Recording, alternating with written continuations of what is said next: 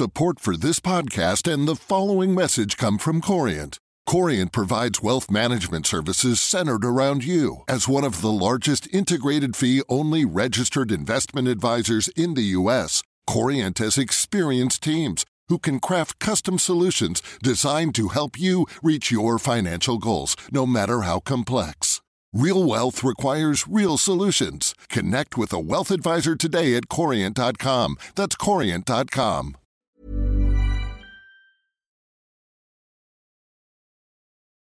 In June 2003, a vice chairman of JP Morgan sent an email to the masters of the universe who worked for him.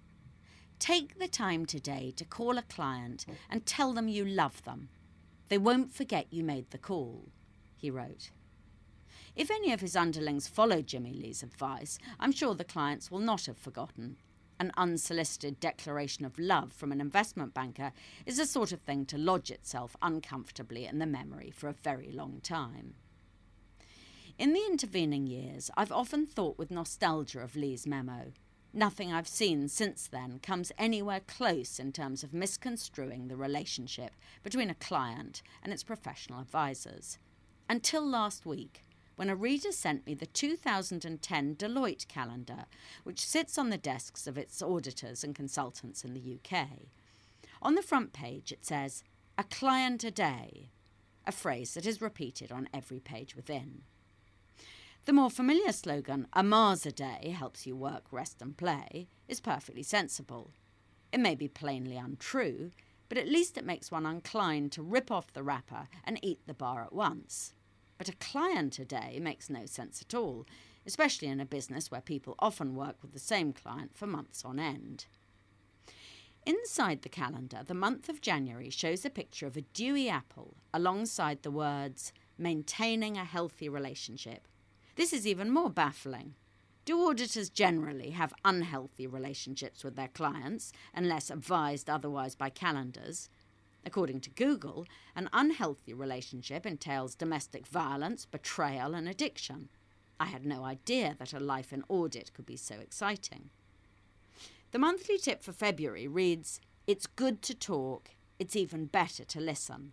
The picture is of a phone left off the hook, giving the impression that the consultant has nipped off to make a cup of tea while the client bangs on unsuspectingly. I've just asked a friend who is an old hand at employing consultants whether listening is indeed better than talking. He shook his head. I'm paying the bastards, so I'd like it if they could say something useful. May has a picture of a half eaten watermelon. Something to get your teeth into, it says. I don't like to think of what's being implied here. Is it suggesting that Deloitte workers should bite their clients? For June, there are two parrots on a perch looking companionable. A problem shared, it says. The imagery here is puzzling, as parrots surely repeat whatever they've just heard and don't understand a word of it. August, worryingly, shows a penknife, but October is even more unfortunate. By a photograph of a pumpkin are the words, Give them a treat.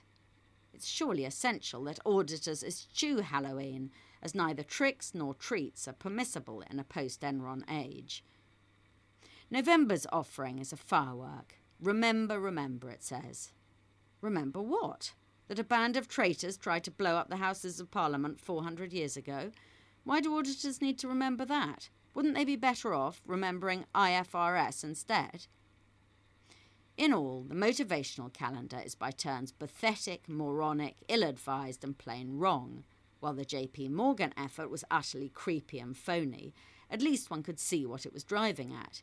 It was an attempt to get bankers to be agreeable to their clients.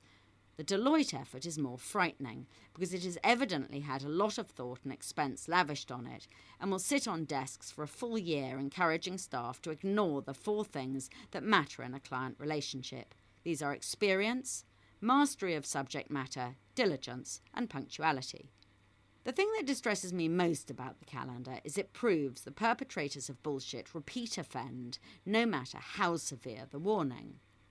Two and a half years ago, Deloitte produced a motivational staff booklet called The Little Blue Book of Strategy.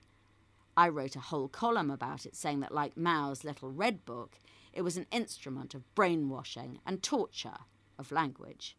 Deloitte wasn't pleased. I was summoned for a bollocking over breakfast with the firm's global chief. He said his bit and I said mine, but I was impressed at how he seemed to be taking it all in. Now, thanks to the calendar, I see the firm prefers talking to listening, after all. If any of the top brass would like to do more talking over a second bollocking breakfast, I'm available most days next week, though not Tuesday, as I'm at the dental hygienist. Support for this podcast and the following message come from Corient. Corient provides wealth management services centered around you. As one of the largest integrated fee only registered investment advisors in the U.S., Corient has experienced teams who can craft custom solutions designed to help you reach your financial goals, no matter how complex. Real wealth requires real solutions. Connect with a wealth advisor today at Corient.com. That's Corient.com.